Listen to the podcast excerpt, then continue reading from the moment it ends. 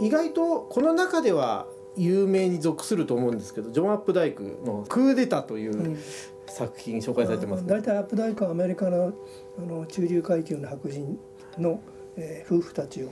書いてきたでしょ？カップルズなんてなって、はい、これだけは違う、うん、これはアフリカの真ん中にある架空の国だけど黒人の国を作ってそこの大統領を主人公にして、えー、そのまあ没落ですねを話題にすると。これ僕面白いなと思って昔読んで僕訳したんですよ。はい、あそうなんですよね、うん、翻訳も僕なんですよこれ。でだから前週の時自分のだからちゃちゃちゃちゃ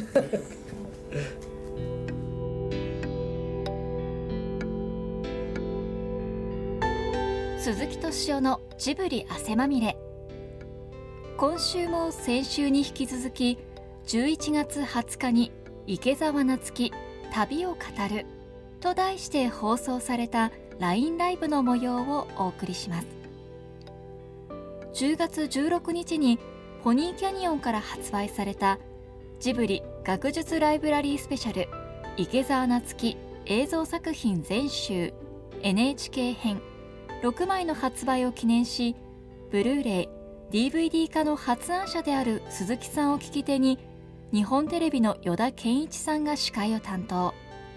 本企画の中心人物である池澤夏樹さんを迎えて各作品の魅力を語っていただきました。今週はこんなお話から。マイトレイも面白そうだよ。あ本当ですマイトレイね、はい。ミルチャ・エリアーデっていう、はい、あのその後宗教学で本当に世界一の宗教学者だった男が、うんね、そうそう若い時にインドに留学するんですよ、留学だろうなあれは勉強してるんだから。貴族お金持ちの家に、えー、下宿するわけ。うち部屋いっぱいあるから住んでいいよって言って。そしたらそこのに、えー、美少女がいて。であの2人は恋仲になるんだけれども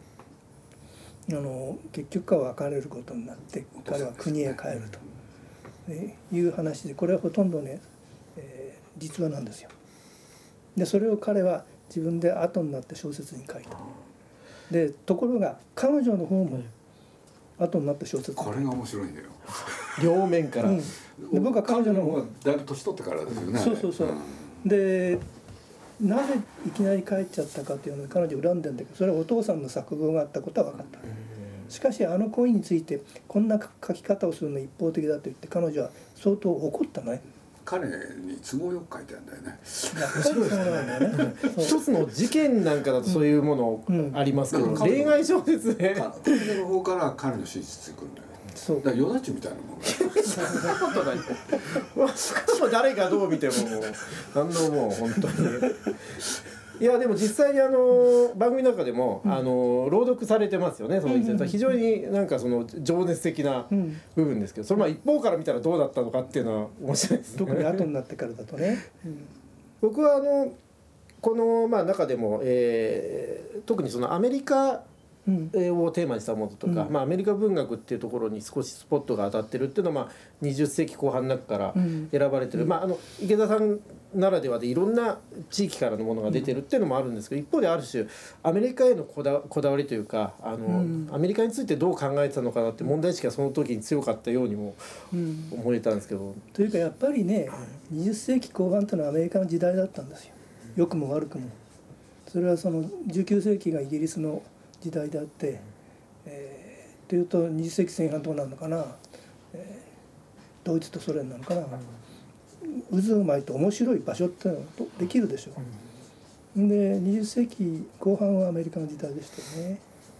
あのこれちょっと別の DVD になっちゃうんですけど「100年インタビュー」っていうのをですねあの池田さんが語られた、うんうん、えー、DVD の中でも、お話しされていてその特に9.11以降の、まあ、アメリカのありようといったところで、あのずっとこう、まあ、いわゆる紙を媒体にしてた池田さんが。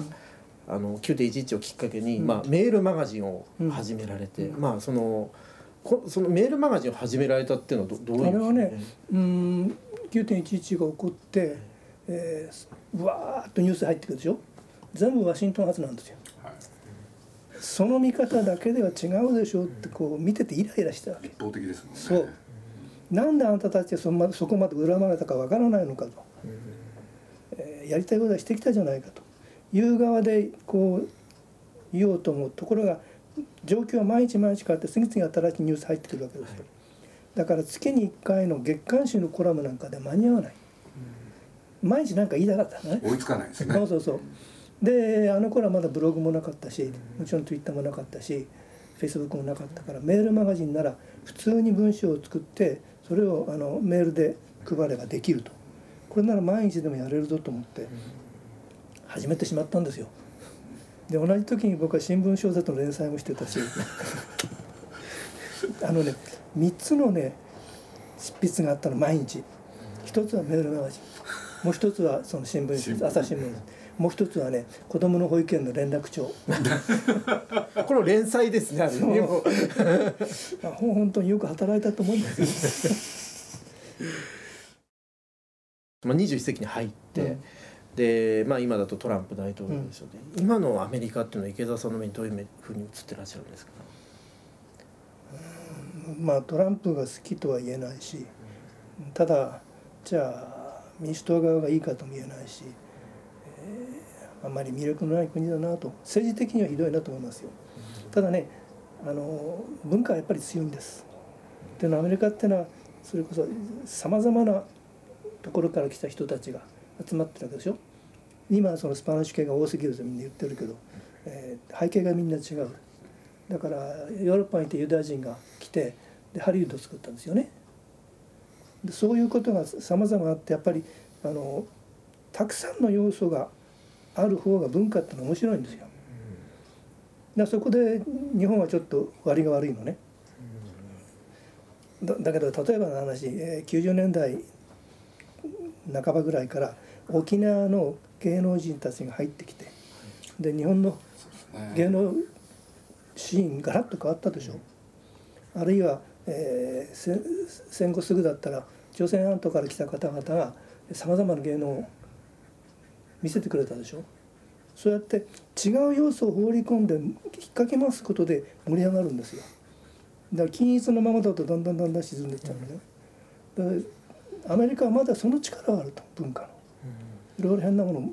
持ってくるし、えー、新しいものもやっぱり作っている。ただそれとあんなに共和党系と民主党系が分かれて分裂しちゃったらどうやったって収まらない。ずっとなんかあちこちでこうトラブルが起こってんじゃないかなという気がしますね。いやだからね、いろいろいつもあの人が移動する世紀だ、で動くっていうことでそういうことで言うと動けばね難民民がまさにそうだけど、新たな差別を生む。ほんでそれで言うとそれだらけですよね。でもその差別の辛い思いから例えばいい文学が出てきたりもするそうですよね、それがそのいろんな要素が混じるってことでね、この間 NHK の番組だけれど、ね、今新大久保っていうんで、はい。はい、そう新大久保を見てるとね、ね、あの要するに未来日本の未来が見える、うん。うん、でそれでそれこそいろんな国のアジアの人が集まって、うん、そこであるお祭りを企画した人がいてね、うん、でとりあえず日本韓国、それから、えーとね、バールとベトナム、それでどうやってお祭りをやるかって、これその過程大変だったんですけど、頑張ったんですよね、でもそれ見てるとまさに、あこれは新大久保だけの問題じゃなくて、日本中がそうなる、うん、それ見ながらね、ちょっと思い出したのが、アイデンティティについて、確かお書きになってたんですよね。サルガソンのところで、そうするとこの彼女なんかの場合ね自分を説明するのにいろんなこと言わなきゃいけない。それで言うと日本人はそうじゃない、っていうことをおっしゃってて、ところがそうやっていろんな方が来ると、日本人にとってもいよいよこのアイデンティティをちゃんとした訳語を考えなきゃいけない時代に来るのかななんて気がしたんですけれど。帯広で生まれたことっていうのはその池田さんの人生にとって結構やっぱいろんな影響ありますか？子供の時はここがここと思ってるわけですよ、うん、でも後になってみると外れでしょ、うん、ずっと北の方に、はい、で外れで生まれてよかったなと思うんですよ。つまり東京にいると東京しか見えない。外れからだとこっちに見れば東京が見えるし。なんかそのあの東京と北海道の距離感でああつまり世界っていうのはこうやって広くできてんだってことがまあ一応56歳で汽車に乗ってる時間の長さとしてこう認識できたからでも不思議でしたよ。例えば帯広に行って札幌の話が出る。で駅に行くとあの線路が敷いてあって汽車が走って汽車って素晴らしいもんでもう憧れと感動の対象汽車しかなかったんだから。でその線路が敷いてあってその線路を敷いてこうやってつなげていくとそんな遠いとこまでつながっちゃうんだと。実際にそのそうやってこのこの世はできてるんだという。なるほど、うん、そのそこに、えー、結構驚きを持って。いけるんですもんね。そう実際に行けるって。僕だって名古屋なんですけどね、うん、そうすると子供の頃東京に東京タワーっていうものができたらしい、うん、これでなんとなく子供同士でね、誰かが持ってくるわけですよ。高さ333だとかね。3列33メートルとか。でもそれはねすごい遠かったから東京まで。だからはるか彼方でしたよ、うん、でもそれはちゃんとね線路があったわけだし、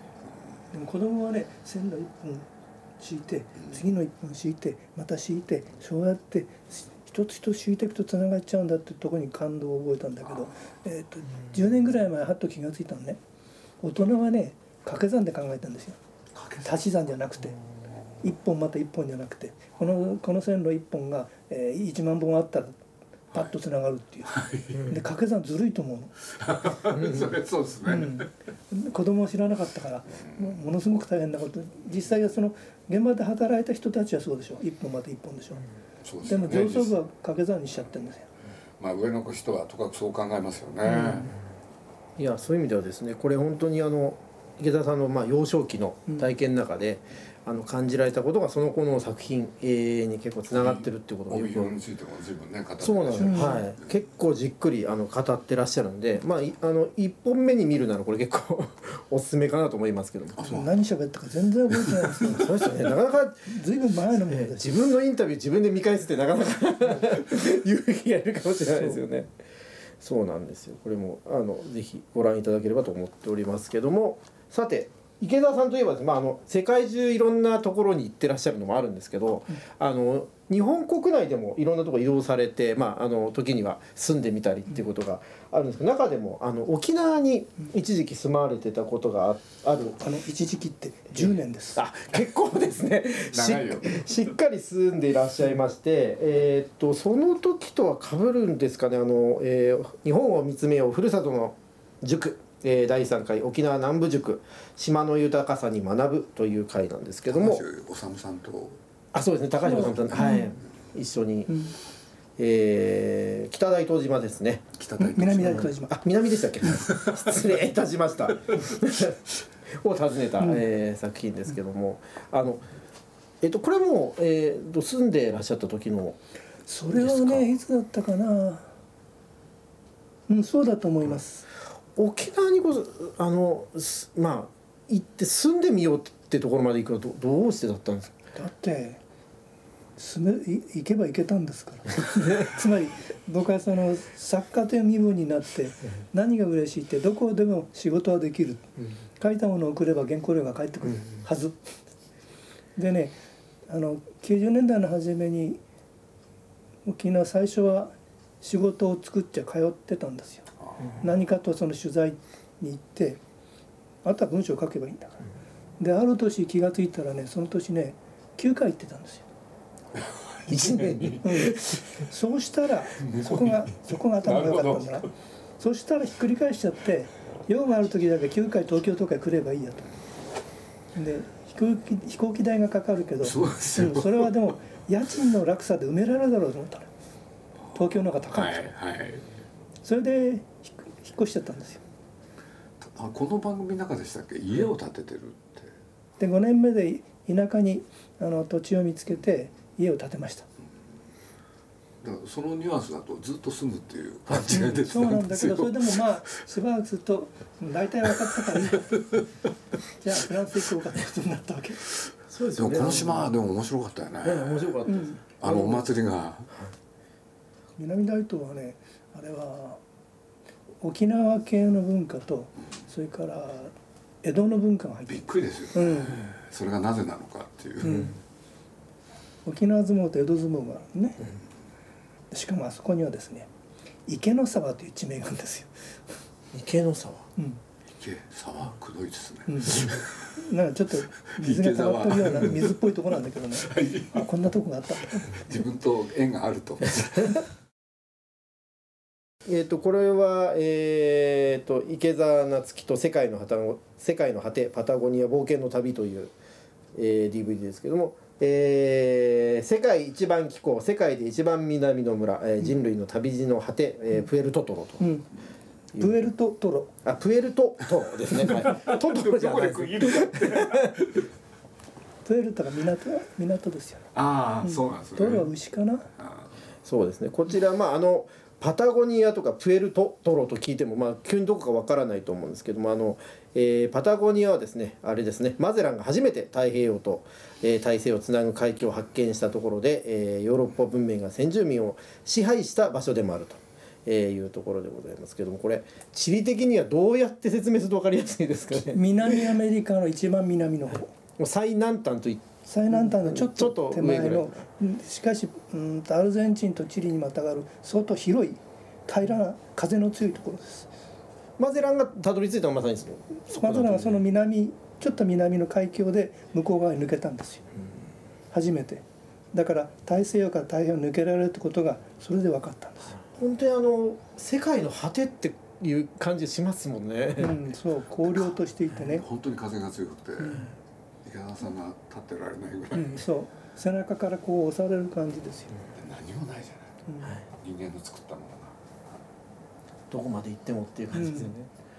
うん、よくあの氷河へ。ああれはそんなに大したことない。いけますいけますちゃんと。あの足にアイゼンをちゃんと。65までだったんですよ、ね、確かあそこまで行くとあんな氷河があるんだっていう。そうそうそう、うん、年齢制限があったのをお医者さんに証明書を作ってもらって。でも面白かったのはそこであの、まあ、マゼランも一種開拓をしたわけですけども、うん、そこであの北海道との共通点を、うん、あの池田さんが見出されて、うん、なんかあこのマゼランの発見した場所と、北海道がこうつながるっていうのも、うん、やっぱり先住民がいるところへいわゆる文明人が行って、うん、えー、なんていうんだろうな土地を横取りしちゃうみたいなね。もう世界中どこでもそうだけど。でも一方で池田さんの眼差しが結構面白いなと思ったのはその、まあ、いわゆる原住民がいて、でそこにまあ新しい人がやってくるっていうことになると、まあ、支配する方とされる方っていう方にまあ捉えられがちなんですけど、実はそこでこういろんなものが混ざって、あのまあ、葛藤はあるんだけどその過程の中でこう生まれてるこう混ざり具合みたいなところの面白さにも結構着目されてますよね。そう、うん、だからだから政治の話と文化の話で違うって言うんですよ。うん、政治だと力関係だけだから支配と非支配になるけど、文化では逆に、えー、後から言ったやつが元のものにこう見せられてしまったりすることもあるわけでね。実際そこに生きてる人にとってはそういう実感であるというところがあの実は政治で語るともっとあの短絡的になってしまうというところが、うんうん、非常にそういう意味ではあの文明を知るには結構欠かせない視点かなという気もしたんですけど、そうですね。でまあ、同じようにこれ南の島ですけどもプエルトトロ。これなかなか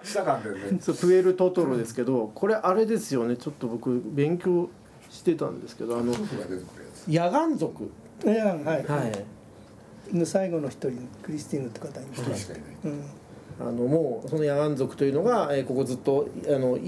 えー、いたんですけどあのカヌーで渡ってきた民族ですよね、うん、そう。彼らがもうで暮らしてた人たちあの寒いところで。寒いのにそこに居住して、うん、えー、もう貝殻を、うん、もうあの食料にということで、えー、生きてらっしゃった人たちの、まあ、最後の、うん、えー、お一人のクリスティーヌさんという方に、まあ、お会いしに行くという、これもまたすごい旅ですよね。うん、でもまあ行けばどうとでもなるもんですから。ある意味そのプエルトトロは一番感動的じゃない、はいこのいろいろある今回の中で、うん、やっぱり人との出会いっていうところにスポットが当たってますからね。そうね。あ、星野そうですそうですそうです。はい、あの先ほどの100年インタビューという回に、えー、の同じ、えー、DVD にですねあの写真家であります星野道夫さん、うん、えー、まあ、あの池田さんも親交が、えー、あって、ね、もうあのお亡くなりになってしまいましたけども、えー、星野さんとの、まあ、これまでというかですね、うん、あの語ってらっしゃいますけども、彼はまずその写真家であり、それ以前にかなアラスカに住んで住んでる人であり、それから見事な文章家ですよね、ああいう形でアラスカに行って発見したものを写真と文章の両方で僕らに渡してくれた。で、えー、それはもう何遍見ても飽きないぐらいいい写真であり何遍読んでもあのいい文章でありなんですよ。でそれがパタッといなくなってしまった。事故で。だから僕らは周りのみんながねもう彼の新しい写真はないんだ。これまでに彼が撮ったのしかないんだ。というのであのみんなで力を合わせてあの星野をね世に送り出したんです。改めて。それ以前はそんなに知られていなかったんですよ。あそういうことだったんですか。一つにはあのあの亡くなり方が衝撃的でみんながそこでそのしっかりと彼の名前を刻み込んだ。それから写真が良かった。やっぱり良かった。展覧会いくらやってもやってもやっても人が入りましたよ。でそこまでアートディレクターとかデザイナーとか出版社とか僕とかあるいは写真関係とか友人たち何人かで盛り立てたのね、日本人みんなの財産になったでしょ。星野の写真そうそうなりましたね、うん、でそれがつまり僕らが自分では行けないあのウィルダネスっていうか野生の世界で、えー、でも飛行機で行ってちょっと先まで行けばないわけじゃない、だからあの観光なら行けるかもしれないっていうところその一番深いところまで特に動物写真動物の撮り方のすごさね仲良くなってしまうというかその全然距離があるんだけどなんか一体化したような撮り方をして誰も彼も彼に夢中になったんですよ。都会の人間は甘えてますからねいろんなものが揃ってて自分に都合よくできてて当たり前だと思ってでもそれは勝手に自分らで作った中にいるからでしょ本当は生き物一個の生き物として考えれば人間は弱いしそんなに何もかもうまくいかない、えー、自然はそんな甘くないかといって少し手加減してくれたらよかったのにと悲劇の後でみんな思うわけですよ。だからその自然っていうのはこう敵対したら怖いっていうかだから例えば津波が襲ってきたっていうでしょ、はい、でも津波にはそんなつもりないんですよ。はい、そうですよね。何もないんですよ。でじゃあ自然は何かっていうと人間に対して無関心なんですよ。どうでもいいんですよ。自然と人間というのは。むしろ最近邪魔だと思ってるかもしれないけど、でだから星野はそのそういう自然にあの入っていく時に一種の畏怖の念を持っている。あの自分はここでは小さいものでしかないと。承知の上でその範囲で動いている。でこれはあの狩猟採集民たちがみんな持ってたセンスであって。だから例えばあのアイヌでも、えー、熊を取ったとしますね。そうするとまずその自分に取られてくれたことをアイその熊の神に感謝するわけですよ。自分が強いから取れたんだと威張らないでむしろ自分のとこ来てくれたと思う。そうしないと次から取れなくなる。思い思い上がった姿勢では。そういうその自然へのこう姿勢をアラスカの先住民も持ってたしアイヌも持ってたし世界中どこでも狩猟採集で暮らしてる人たちはそうだったんですよ。でみんなそれを今大体忘れてる。で文明は立派なもんで文明を作った人間は偉くて、えー、それで世界を征服したつもりでいるけど本当にそうなの？というあたりでもうだから僕そんな話星野道夫とはあえて話もしなかった必要がなかったんですね、うん、あの最初はね彼の本の書評僕が書いたことなんですよ、で彼はちゃんと読んでくれたと思ったんでしょ。そんなとこから始まって、えー、だから自然観は確かに重なっていたと思う。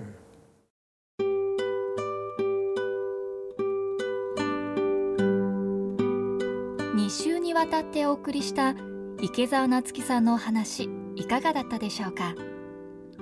この模様は LINE ライブポニーキャニオンオフィシャル YouTube チャンネルでアーカイブ配信を行っています。また今ならポニーキャニオンショッピングクラブにて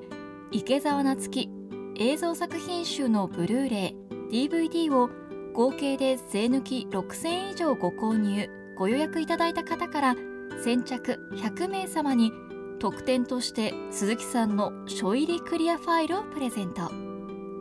詳しくはスタジオジブリポニーキャニオンショッピングクラブで検索。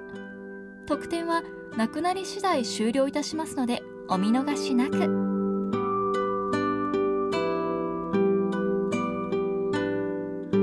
鈴木敏夫のジブリ汗まみれ。この番組は「ウォールト・ディズニー・ジャパンローソン日清製粉グループ au ブルボンの提供でお送りしました。